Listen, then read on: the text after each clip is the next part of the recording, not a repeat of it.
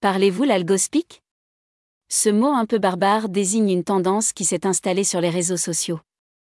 Afin d'éviter d'avoir son contenu supprimé, les internautes ont inventé leur propre langage codé pour passer entre les mailles du filet des modérateurs.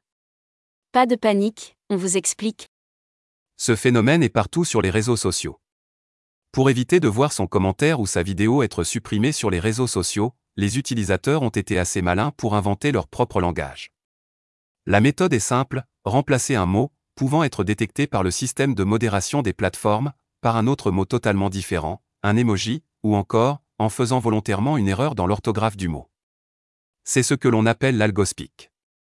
C'est notamment après l'abrogation de la loi Roe versus Wade aux États-Unis, qui a restreint le droit à l'avortement pour les femmes dans certains États, que cette technique a été utilisée à l'échelle mondiale.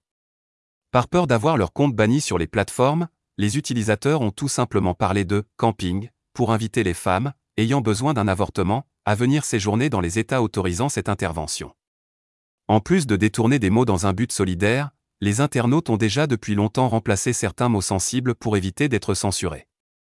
C'est notamment le cas des mots comme suicide ou sexe, remplacés par la formule retirer sa vie ou encore le mot volontairement mal orthographié, sexe. L'astuce sert également à amuser la galerie. Déjà en 2021, les TikTokers avaient décidé de remplacer l'emoji éclat de rire avec l'emoji chaise, pour créer une blague entre jeunes internautes. Mais l'algospic peut aussi être utilisé pour partager des idées controversées et interdites sur les réseaux sociaux. Les antivax ont récemment utilisé l'emoji carotte pour désigner le mot vaccin sur des groupes Facebook afin de lister les effets secondaires du vaccin contre la Covid-19 qu'ils auraient observés.